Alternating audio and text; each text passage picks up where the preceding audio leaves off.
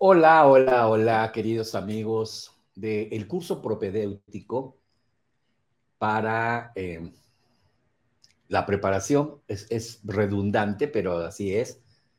Es un curso previo para prepararnos para las 10 clases que vamos a tener. El día de hoy voy a hablar de un tema que a la gente le encanta, le encanta, le fascina, que es la hipnosis. ¿Escuchaste bien? Hipnosis.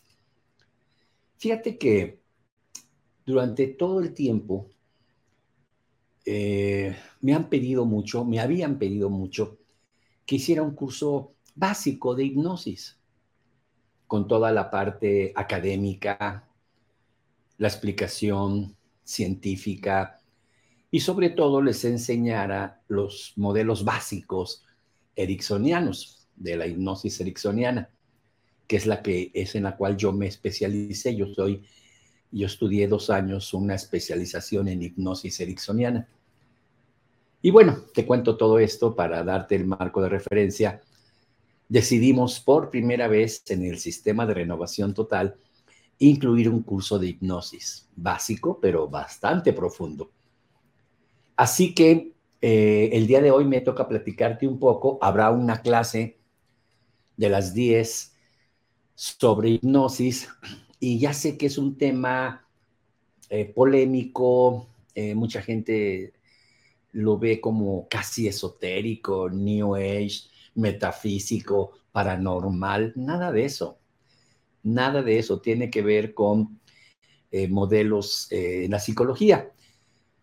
De hecho, actualmente la hipnosis es tan certera que incluso en los Estados Unidos se utiliza como prueba como prueba en un juicio. Una persona, por ejemplo, pudo, pudo haber estado en un evento, pero no recuerda eh, quién disparó primero, que un evento trágico. Y el FBI tiene sus psiquiatras especializados en hipnosis, certificados, que pueden meter al testigo o a la persona en un trance hipnótico y les dice, pues fue así, fue así, ta, ta, ta, y se valida como prueba en los Estados Unidos, siempre y cuando sea un hipnólogo certificado por el FBI. O sea, esto es ciencia pura. No creo que el FBI vaya a tomar como prueba una alucine, una, yo le digo, una marihuanada del cliente. No, no, no. Esto es real y se usa. ¿Ok? Entonces, hoy voy a hablarte de hipnosis. Como puedes ver, el título es precisamente hipnosis. Eh, y vamos a ir a ver cada una de las siguientes filminas para eh, presentar este concepto. Déjame platicarte primero cuál es el origen de la hipnosis. La hipnosis es muy antigua. Es una vieja ciencia que ya la manejaban pues desde la muy remota antigüedad y que ahora está al servicio de la humanidad moderna, o sea, nosotros. Pero esto no es nuevo, ¿eh? No es nuevo. Los egipcios, como puedes ver, hace unos 3.500 años la llamaban la cura del sueño.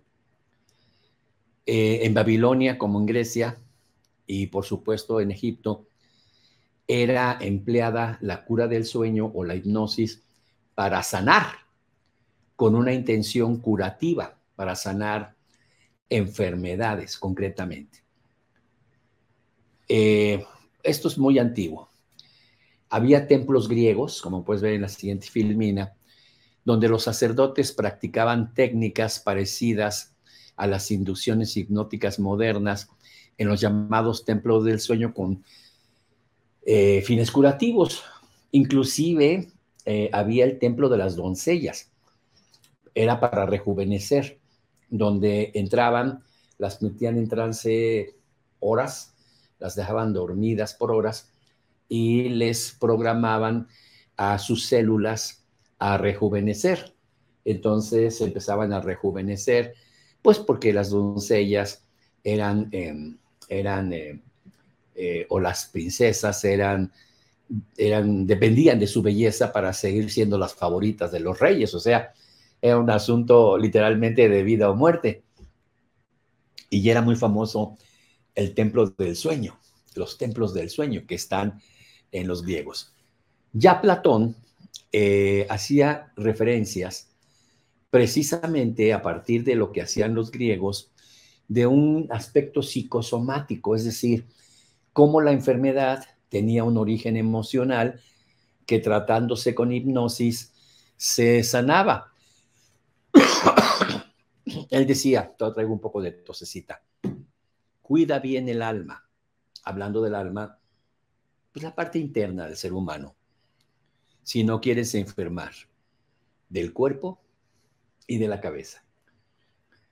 Y en el templo del sueño, ellos no sabían que estaban trabajando con el inconsciente, o sea, no existía el concepto.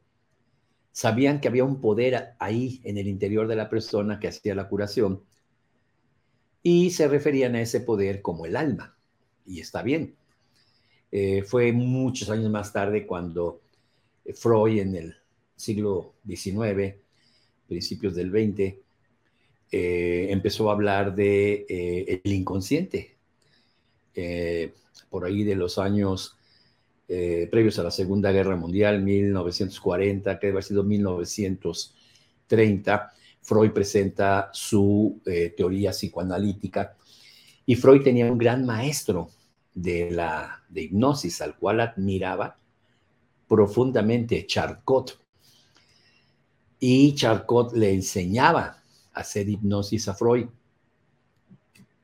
Freud nunca pudo tener los éxitos que tenía Charcot, su maestro. Y ellos usaban la eh, hipnosis para trabajar estados de histeria, estados alterados en un ser humano.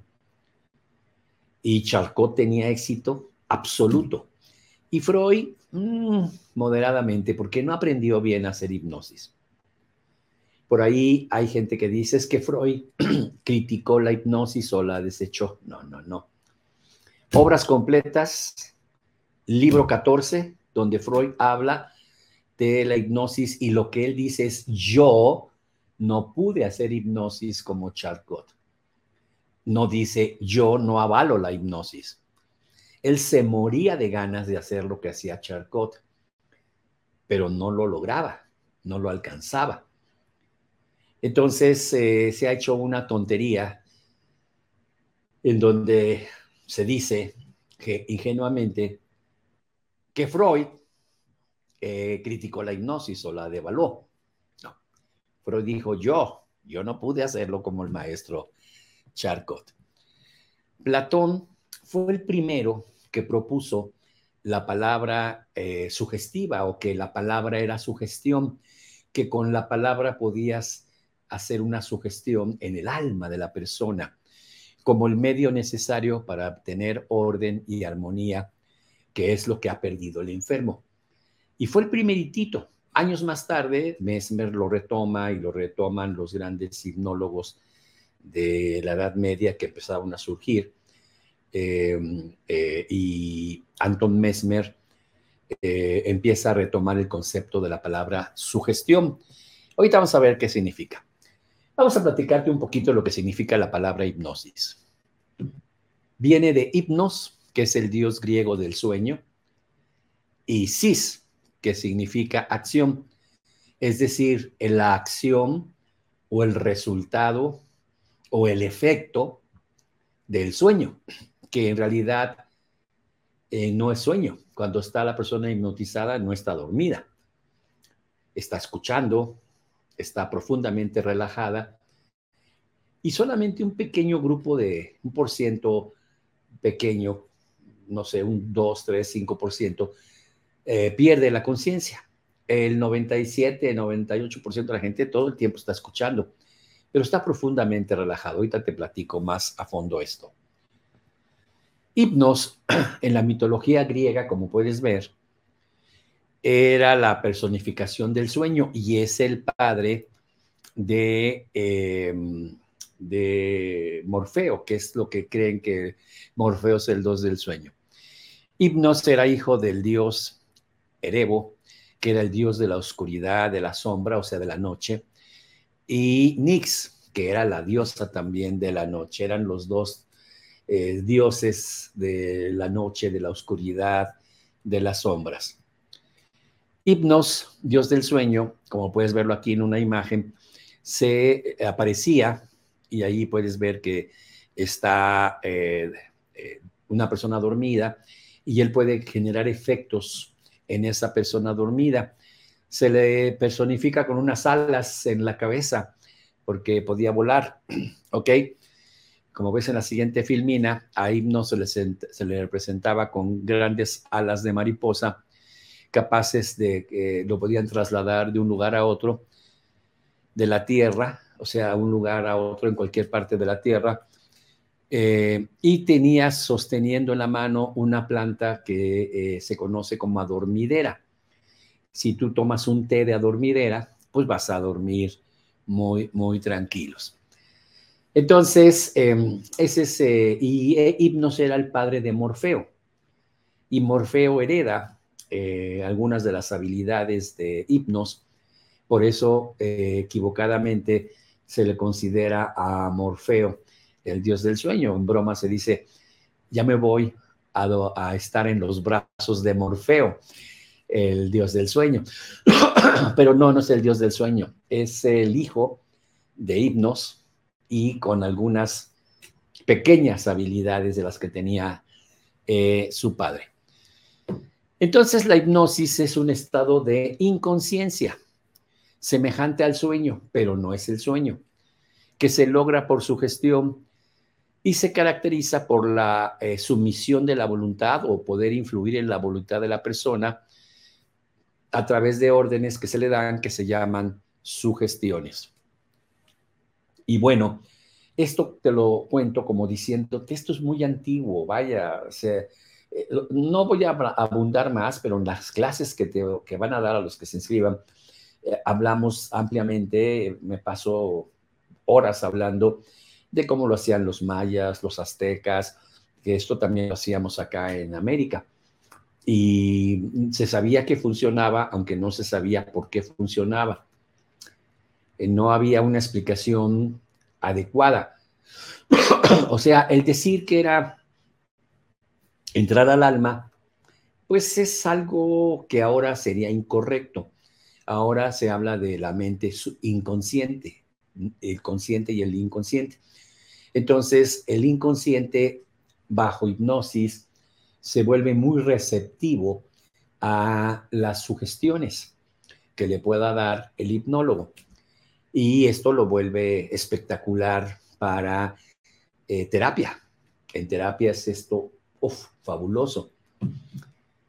De los 30 años que fui psicoterapeuta con mi consultorio, bueno, por lo menos 20, ya después lo quité pero de esos 20 primeros años, eh, yo creo que el 90% era hipnosis, o sea, llegaba el cliente, me platicaba, decía, mira, vámonos, tenemos dos caminos, la vía fast track, o sea, rápida, y la vía lenta. Si quieres la lenta, es más despacio, te queda más tranquilo que tú sabes lo que pasó, y la otra es más eficiente, es hacemos que tu inconsciente se programe y punto, y no, programa mi inconsciente y ya.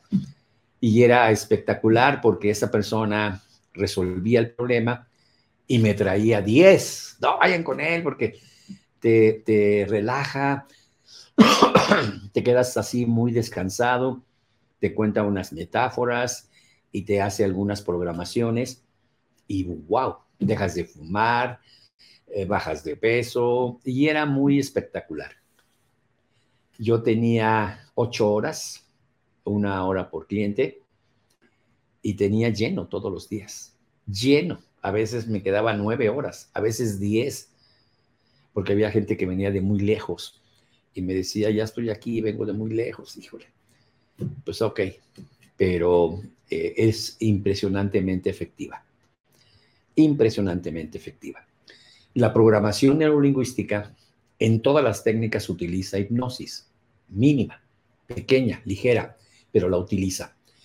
Cuando Grinder y Bandler, creadores de la PNL, eh, hicieron la, PNL, acuérdate que tomaron, te lo he explicado, de Virginia Satir eh, la madre o la eh, gurú de la terapia familiar, Fritz Perls, el padre de la gestal, y Milton Erickson, que es el hipnólogo más grande que ha existido en el planeta Tierra, incluyendo a los grandes de antes, a Charcot, a Mesmer, a Bright, a todos los grandes, Erickson los barrió, era fenomenal. Y cuando Grinder y Balder conocen a Erickson, mucho de la PNL, yo creo que más de la mitad, está tomado del trabajo de Milton Erickson. Fue quien más impresionó a Grinder y a Bander.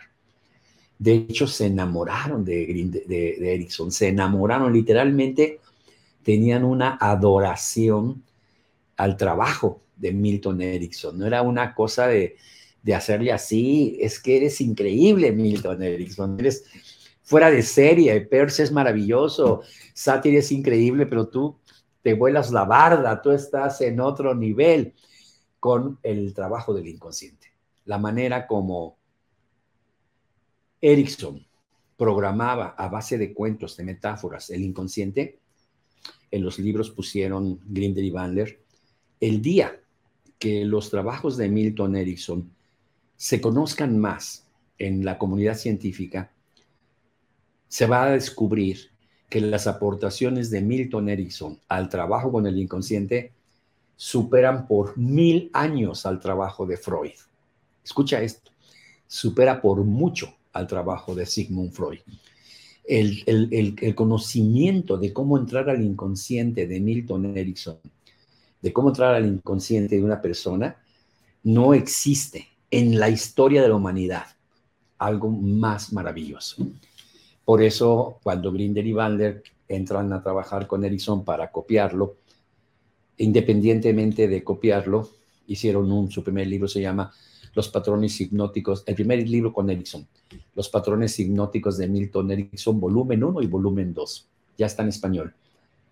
Y te explican todo lo que hacía y dicen, no, hombre, este, este ser humano, claro, Grinder y Bandler conocieron a Erickson al final de su vida, ya tenía Erickson 80 años eh, decían, este hombre es fuera de serie.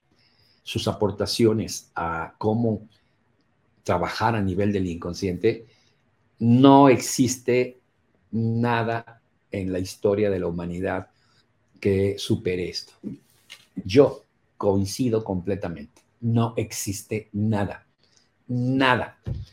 Y lo que hicieron Grinder y Bandler es, con la asesoría de Milton Erickson, ponerle hipnosis a todas las técnicas de PNL. Por eso todas las técnicas de PNL te dicen, cierra tus ojos.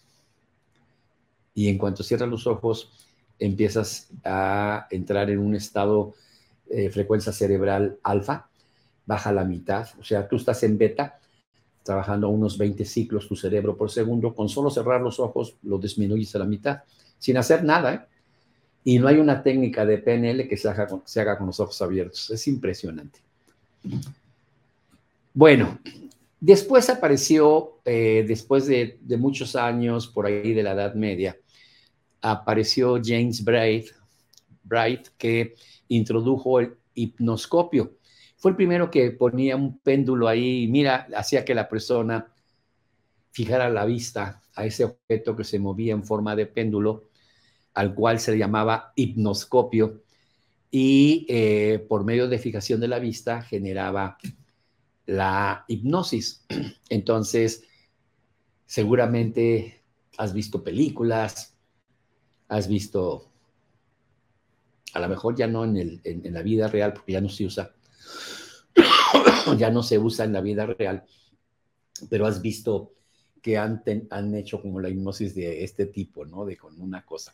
Ya no se usa, eso se usó en su momento y tuvo mucho, éxito. Y en la Segunda Guerra Mundial apareció un médico llamado Cue, que este hombre eh, vivió una situación muy intensa, eh, no tenían medicinas, especialmente no tenían morfina para calmar el dolor de los heridos. Esto es real, ¿eh? Este hombre existió, era un médico de campo de batalla, o sea, estaba en, la guerra, llegaban los heridos, pues con heridas de bala, con haber perdido un miembro con una granada o con una mina o disparos, revolcándose de dolor. Y sucedió que se había acabado la morfina. Ya no había morfina. Entonces, en su desesperación, este eh, doctor eh, francés eh, llenaba los frasquitos de morfina con, con agua, con agua esterilizada, con agua, porque la morfina es transparente, parecida al agua. Entonces agarraba y le hacía que viera el soldado. Ahorita te ponemos morfina y sacaba de un frasco de morfina y le inyectaba agua esterilizada. Y el soldado paraba el dolor. ¡Wow! O sea, la sugestión a nivel extremo. Y luego eh, se acabaron los medicamentos, muchos medicamentos, y él rellenaba eh, los frascos de antibióticos y todo, y le decía, vamos a poner este antibiótico, es buenísimo, pa, pa, pa. le inyectaba agua y los eh, enfermos mejoraban incluso mejor que si les hubiera inyectado el antibiótico. Y este hombre se sorprendió mucho y después de que terminó la Segunda Guerra Mundial, pues comentó lo que había hecho. No lo comentó durante la guerra porque lo hubieran eh, destituido, probablemente hasta lo hubieran metido a la cárcel. Pero a él se le hizo muy curioso que efectivamente funcionaba la sugestión a nivel del inconsciente el hombre estaba desesperado por recibir un anestésico, una sustancia que, le quitara el dolor, y cuando veía que era morfina, su inconsciente tomaba ese criterio y cuando se la inyectaban, él, paraba el dolor, o sea, tenía el mismo efecto de la morfina. E incluso decía este doctor que él notaba que era mucho más intenso el beneficio de este proceso que la morfina realmente física. ¡Wow! Entonces él se decidió a estudiar un poco más de este tema de la sugestión, porque decía, esto está bárbaro. Obviamente conoció la hipnosis y encontró el porqué y se fascinó. Y él dijo, wow, yo estaba haciendo hipnosis sin saber que lo estaba haciendo y, estaba logrando resultados. Entonces, sí es cierto, a mí me consta. Y me consta porque gente llegaba revolcándose de dolor y se le quitaba en un minuto el dolor con agua. Entonces, eh, eh, las condiciones eran de sugestión de vida o muerte, ¿ok?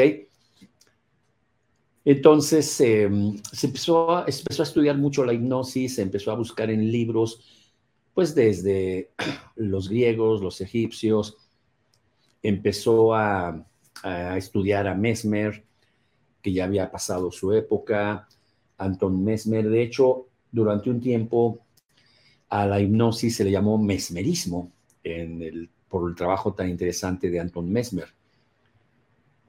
Eh, empezó a estudiar a Charcot, a Freud, a los grandes que habían hablado de la hipnosis y comprendió lo que él hizo. Pero algo maravilloso de este señor es que descubrió que hay leyes. Y estas leyes son cinco, no, no, puedo pasarte las cinco leyes, me tardaría dos horas porque cada ley en el curso pues, me tardo 15, 20 minutos en explicarla. Te voy a platicar eh, la primera y la segunda nada más, porque si no, no sería un tema de tres horas apasionante, interesante, pero este video saldría de tres horas, entonces tenemos que hacerlo como una pequeña introducción para la clase. Ya verás la clase que será más profunda. Y llamó a, estas cinco leyes las leyes de Cue. La primera ley de Cue es que eh, es la ley de la atención sostenida que dice que cuando una persona concentra su atención en una idea o en un pensamiento, dicha idea o pensamiento tiende a realizarse manifestándose en forma espontánea. Él lo hacía cuando llegaba el herido, él se daba cuenta que hacía algo que era eh, muy interesante, que lo que él hacía es que le mostraba la morfina. Le decía, aquí tengo morfina, morfina, y, el frasco decía morfina, era un frasco real. Ya todos sabían en, la guerra que la morfina eh, quitaba el dolor casi de inmediato. Entonces metía la jeringa y, le, y, él, y el, soldado estaba viendo ese procedimiento. Ahorita que te inyecte un minuto vas a perder el dolor. Y entonces él hacía este procedimiento para que él fijara su atención en el proceso. Y luego le inyectaba la morfina, que como te decía era agüita, agüita esterilizada. Entonces, em, eh, esa es la atención fija. Y entonces él, él veía que, eh, regresamos a la ley para que lo veas, ahora lo vas a entender mejor. Dice, cuando una persona, imagínate el soldado herido, concentra su atención en una idea, me va a quitar el dolor, este líquido de morfina que me va a inyectar y genera ese pensamiento de que ese, esa morfina le va a quitar el dolor, dicha idea tiende a realizarse manifestándose en forma espontánea. Y pasaba. Entonces, esta es la primera ley de, de Por cierto, ¿eh? esto no ocurre nada más para cosas que te pomas o que te inyectes, no. Sirve muchísimo para eh, planes y proyectos que tengas. Si mantienes la idea fija en tu mente, eh, permanentemente con tu atención enfocada y tu pensamiento, es muy probable que lo realices. El problema es que te distraes. Pero cuando estás enfocado, casi siempre lo realizas y hay películas y hay historias de éxito de personas que tenían un enfoque y lo lograron. Segunda ley es la ley del esfuerzo reversible. Fíjate qué interesante esta ley del esfuerzo reversible. Dice, cuando una persona piensa que no puede hacer algo y luego lo intenta, cuanto más trata, menos puede hacerlo. Fíjate qué interesante. Eh, cuando un estado mental es tal que piensa, uy, me encantaría, me gustaría, sería feliz si pudiera hacerlo, pero yo sé que no puedo, Cuanto más intente realizarlo, menos posible será hacerlo, por muchas ganas que tenga. Es decir, es como la, ley contraria a la primera. Si la persona enfoca su atención y cree que puede hacerlo, lo logra. Pero si la persona tiene un principio en su mente de duda, mm, no sé si pueda, no vas a poder. O no creo que yo pueda, garantizado decía Virgilio, la frase es de Virgilio, luego se la ponen a Henry Ford y luego se la ponen a, Tony Robbins y la frase es de Virgilio. He escuchado, Henry Ford decía, claro que no, repetía la frase de Virgilio, el gran poeta. Virgilio decía, pueden porque creen que pueden. Pueden porque creen que pueden. ¿Ok? Entonces, eh, de ahí vienen derivaciones. Si tú crees que puedes, lo puedes lograr. Cualquier cosa que creas que puedes hacer, lo harás. Ya vienen derivaciones, pero la frase era de Virgilio. ¿Por qué pueden ganar la batalla? Porque creen que pueden. ¿Por qué pierden la batalla? Porque creen que van a perder. Virgilio, ah, aquí lo tengo, mira, es este que está aquí. esa imagen del pensador que tienes aquí en esta, en esta esculturita, y para mí es muy simbólico que lo tenga aquí en el escritorio, es Virgilio que está pensando a la entrada del, eh, a la entrada del infierno de Dante. Cuando a Dante se le da permiso de entrar al infierno, de entrar al mundo, al infierno, en la Divina Comedia, en ese poema, eh, se, le, autoriza que quién quiere que lo acompañe, de sus ídolos, de sus héroes. De, y él dice, quiero que me acompañe Virgilio, su poeta favorito. Y vaya que Dante era un gran, gran, gran poeta. Eh, entonces eh, está Virgilio ahí a la entrada de, esperando a, a, Dante para ir al, al, infierno y recorrer en este infierno los niveles, los siete niveles que presenta en la Divina Comedia, es una novela. Entonces, em, em, Virgilio, que es este que está aquí, eh, creen, creen, pueden porque creen que pueden. Y ahí está precisamente pensando. En la Divina Comedia se ve que está pensando una frase espectacular que tiene que ver con la hipnosis, que dice, eh, está en su mente el pensamiento, el camino del infierno está lleno de buenas intenciones. Es decir, ¿por qué? Ah, es que pensé que era lo mejor, es que creí que era para su bien. Cuando la gente decide que el bien para el otro es hacer algo que yo quiero, estás directito al infierno. Entonces eh, haces daño y ese daño te hace tener 20, 30 reencarnaciones muy difíciles. ¿Por qué? Pues porque tú crees que es lo mejor. Y cuando le preguntas por qué, eh, por ejemplo, por qué este, eh, le dijiste al jefe que despidiera a esa persona, porque yo pensé que era lo mejor para ella, porque no está funcionando. y lo que está pensando Dante es esa frase de, el camino al infierno está lleno de, lo hice con buena intención. te verás, yo no, te verás con otros con buena intención en el infierno. Entonces, eh, esta segunda ley eh, pues es muy interesante porque nos habla precisamente de que la primera dice, si cree que puede, puede, y si cree que no puede, no puede. Y son leyes, son leyes. Te voy a platicar una tercera ley, la ley del efecto eh, dominante. La ley del efecto dominante dice, una emoción fuerte siempre tiende a reemplazar a una emoción débil. Una emoción asociada a una sugestión hará que la sugestión sea más efectiva. Una sugestión vinculada con una eh, emoción predominará sobre cualquier otra sugestión que se encuentre en la mente en ese momento. Entonces eh, se da cuenta que el herido pues, tenía una emoción muy fuerte, la emoción de quítame el dolor y estaba con una intención muy fuerte y una emoción muy fuerte, ayúdame al dolor, me estoy muriendo de dolor. y esa emoción tan intensa, tan desesperada, hacía que funcionara.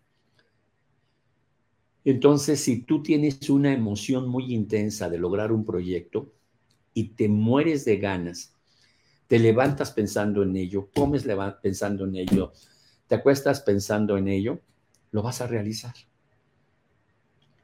Mientras que si la emoción es débil, pues lo voy a intentar. Pues a ver si sale. La sugestión será pobre. Para que veas el efecto de estas leyes, el primer efecto de esta ley es, y este es mágico y es la más maravillosa, dice, cuando la voluntad y la, y la imaginación son antagónicas, se enfrentan, entran en conflicto, siempre gana la imaginación. La gente puede decir, tengo muchas ganas de hacer esto, pero en su mente dice, ¿quién sabe si lo logres? Siempre gana la imaginación. Entonces, si en lugar de enfocarme con la conciencia, con mi deseo, con mi voluntad, creo imágenes, creo imágenes donde lo estoy logrando, es más poderoso. ¿Cómo lo lograba Milton Erickson? Decía, no creo que la persona, una persona que viene a hipnosis, tenga este entrenamiento. Y sería mucho tiempo, mucho, mucho, mucho tiempo, llevarlo a esa capacidad de crear con su mente las imágenes, brillosas, con volumen, eh, claras, como si fuera una película en vivo, de lo que desea. Se requiere un entrenamiento muy largo. Y aquí tengo a la persona en el consultorio Entonces le asigna la tarea al inconsciente.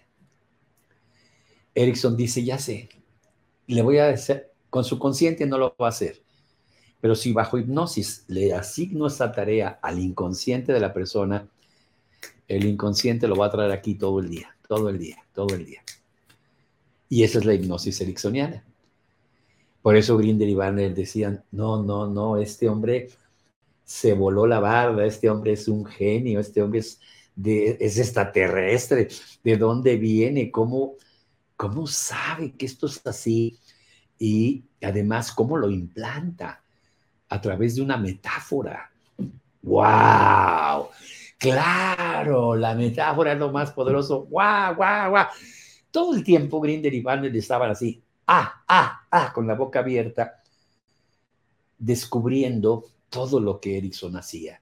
Era impresionante, era fuera de este mundo, fuera de este mundo. Ese hombre eh, creo que ha sido y, se considera el hipnólogo más, más grande de la humanidad, de toda la historia de la humanidad, el hombre más importante en hipnosis, Milton Erickson. El segundo efecto de estas leyes es que cuando la voluntad y la imaginación están en este choque, la imaginación tendrá a anular el esfuerzo de la voluntad. Si tú te imaginas que vas a fracasar, si tú te imaginas que no lo vas a lograr, todo el esfuerzo de la voluntad que tengas será aplastado por tu imaginación. Y la pregunta que todo el mundo hace es que la imaginación, mi pensamiento es muy maldito, muy incontrolable por mí. Trato de no ser negativo, pero cuando me doy cuenta ya estoy pensando negativo. Con una metáfora se te quita así. Y si esa metáfora te la cuentan bajo trance hipnótico, el poder es gigantesco. Sales con el poder para hacer lo que quieras en la vida. Y como te decía, el maestro de maestros de la hipnosis en toda la historia de la humanidad, Milton H. Erickson, psiquiatra norteamericano. Te recuerdo que para ser psiquiatra primero tienes que ser médico. Estudias la carrera de medicina y luego la subespecialización en psiquiatría. Entonces entras a la carrera, estudias medicina normal, sales como médico cirujano partero y de ahí haces la especialización de dos, tres o cuatro años en psiquiatría. Entonces primero tienes que ser médico. Entonces, este psiquiatra norteamericano nació, como puedes ver en la filmina, en 1901 y murió, murió en el 80. Yo conocí la, la hipnosis en el 82 y no pude, y no sabes cómo lamento no haber conocido a Milton Erickson está reconocido como la máxima autoridad mundial en hipnosis en la historia de la humanidad. Fue sin duda una de las grandes personalidades psicoterapéuticas más creadoras, más sagaces, más ingeniosa de todos los tiempos. Y fue el fundador de la Sociedad Americana de Hipnosis Clínica, cuando se dice hipnosis clínica, se refiere a hipnosis avalada por la medicina. Hipnosis avalada clínicamente, que se hace en el consultorio por un médico. O sea, esto no es para psicología, no es New Age, no es metafísica. ¿Ok? Hablaba al principio de esto, este, este ejemplo de los eh, hipnólogos del FBI. Y el fundamento básico de la hipnosis, amigos, es que la hipnosis es la habilidad de crear una sugestión en la mente inconsciente de un cliente o paciente para lograr algo que hasta ahora no ha podido lograr con su mente consciente. Dejar el, vino, dejar de fumar, lograr éxito financiero, éxito en el amor, eh, sanar, etcétera. La palabra sugestión viene del francés sugerir, sugerir que significa sugerir. La sugestión no es, eh, está usada negativamente, ¿no? Significa inspirar o evocar una idea en una persona, indicar o insinuar levemente a una persona que haga cierta cosa. Sugerirle al inconsciente que haga algo. ¿Ok? La gente lo ha utilizado negativamente. Te sugestionaste, como si fuera algo malo. A esa persona se sugestiona de todo. La hemos usado mal. Cuando una persona está en trance hipnótico, su inconsciente está receptivo. Yo le voy a hacer con respeto, con cuidado y sí, con amor, una sugestión a su inconsciente. Y le dejo la libertad al inconsciente de la persona de aceptarla o rechazarla. Normalmente, si lo haces de la manera correcta, el inconsciente de la persona la acepta. Es una sugestión, es una sugerencia. ¿Cuántas veces has estado con alguien y dices, mira, pues yo te puedo sugerir lo que yo haría? Yo te sugiero que hagas esto, pero no te estoy imponiendo que lo hagas. Te estoy sugiriendo. Si te sirve, úsalo. Si no, no. Esto es lo mismo al inconsciente. Yo al inconsciente de mi cliente le sugiero que haga esto. Si te sirve, hazlo. Si no, ignóralo. Y termino explicándote que hay niveles de hipnosis. Híjole, voy a toser de nuevo.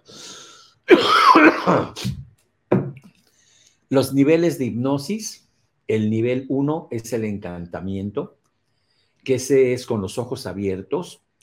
Eh, te pasa cuando estás en el cine, por ejemplo. Eh, uno de los eh, principios o de eh, conceptos o de percepciones de que si estuviste en trance es que el tiempo se te pasa muy rápido. Entonces en el cine la película dura tres horas o dos horas y media y dices, wow, se me fueron como diez minutos, como quince. No se me hizo tan largo el tiempo porque te hipnotizas con los ojos abiertos, se llama encantamiento, digamos, estás encantado viendo la película. Te pasa a veces en una conferencia con alguien, quizás te pasaba en la universidad con un maestro que era genial y te hablaba por una hora y te quedabas encantado y dices, wow, ya se fue la hora de clase, se me fueron como cinco minutos. La manera más eh, recurrente que puedes descubrir que te es estar encantados con una mujer.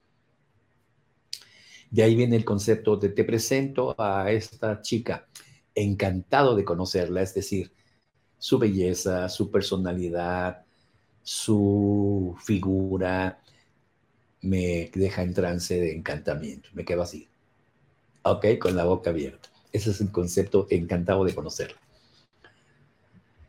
Entonces, em, el encantamiento, ibas con la novia, cuando eras novio, y no sé, ahora ya no es eso, pero en nuestros tiempos sí, te permitían estar en la, en la sala o a veces ni siquiera en la puerta de la casa, platicar con la chica una hora. Y se te iba como un minuto esa hora. Ya de repente, ya pasó la hora y le hablaban a la chica que se metiera y tú decías, wow, se me fue como agua, porque estabas encantado. Entonces el encantamiento es un nivel de hipnosis.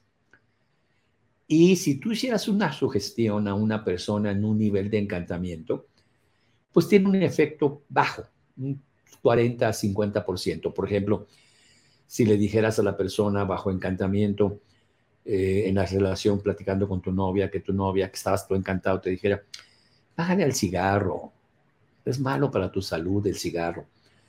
Probablemente podrías disminuir un 40% del cigarrillo, quizás un 50%. No es malo, pero no es lo que queremos. Luego viene el nivel de vigilia, como ves en la filmina.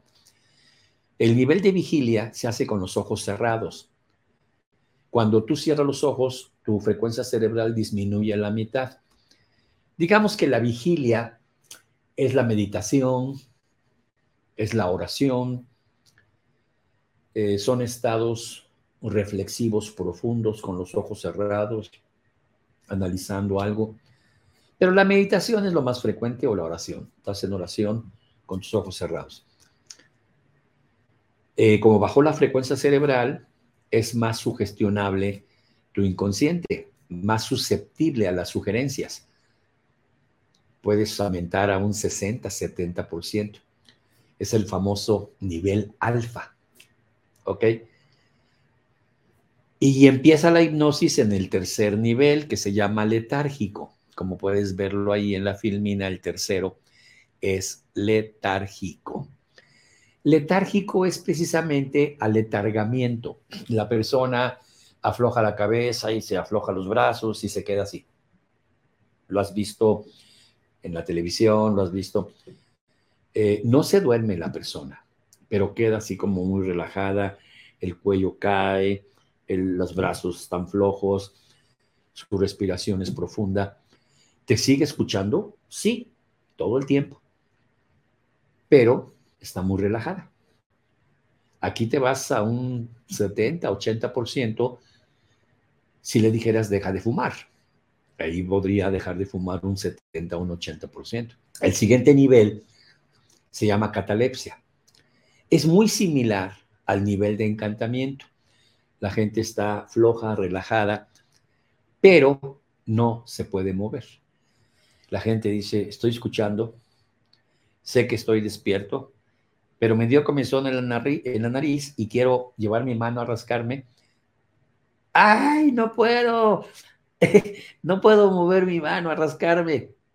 Y le da un poco de hilaridad o risa o a veces ves al cliente sonreír porque no se puede mover. Pero dice, no estoy dormido, carajo, estoy despierto, estoy escuchando al Señor aquí, pero ya no me puedo mover. O si se mueve, lo hace con mucha lentitud. Por ejemplo, si me rasco la nariz, la hago así mi movimiento natural es este. Pero con hipnosis sería esto, con los ojos cerrados, ¿no? Sube su mano con una lentitud extrema, se rasca así como suavecito y luego baja nuevamente su mano muy, muy, muy despacito, lo cual te confirma que está en catalepsia. Este, estos niveles los logras con el modelo ericksoniano. Y ya el último nivel, el último se llama sonambúlico. Y este solamente lo pueden lograr un 2% de las gentes, que son las personas que hablan dormidas, que son sonámbulos naturales. Los que somos, yo soy sonámbulo natural, yo de chico me levantaba y jugaba pelota en el patio completamente dormido, mis papás iban por mí eh, los sonámbulos pueden llegar a este nivel, es un 2% de la población, pero con que llegues a, a vamos a, los, a la filmina de los estados. Entonces el nivel de encantamiento, como te dije, es un nivel de los ojos abiertos, pero fascinado por algo. Vigilia, cierra los ojos, meditación o em, eh, oración y estás aumentas a un 60-70% dejar de fumar, por ejemplo. En letárgico ya estás en un 90, en cataléptico 98, 99 y en sonambúlico 100%. O sea, créeme que ya con letárgico o cataléptico, entre esos dos, es una hipnosis profunda y cualquier sugerencia que hagas será aceptada por el inconsciente de tu cliente en un 90% y pues dejará de comer el 90%, dejará de fumar el 90%, dejará de beber el 90%, 95%, eh, y si es sonambúlico es el 100%.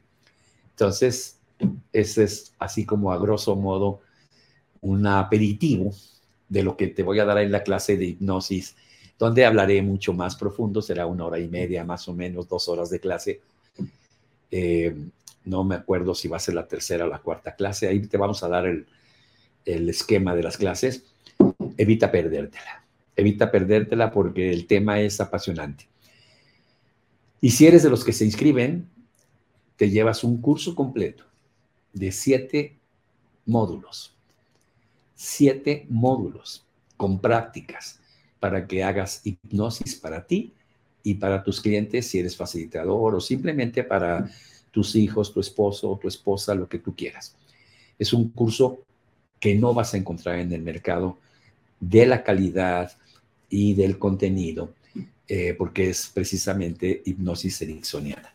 Soy Edmundo Velasco, Master Coach con programación neurolingüística y espero que este video te despierte las ganas de conocer más de la hipnosis científica seria clínica, aceptada en el mundo clínico de la medicina y en el mundo de eh, las leyes, como lo que te platiqué del FBI, y no los charlatanes que andan por ahí en teatro y cosas, que eso no tiene sentido, no tiene sentido ser hipnólogo de teatro. Eh, me preguntan mi opinión de lo que hacen, pues no tiene mucho sentido porque la gente que va ahí, pues va a reírse de unos que pasan al frente y hacen ahí tonterías, pero nadie saca nada, nadie saca ningún beneficio. Y la hipnosis debe ser para lograr las metas del cliente, sus sueños en el amor, en la salud o en el dinero. Nos vemos en el siguiente video.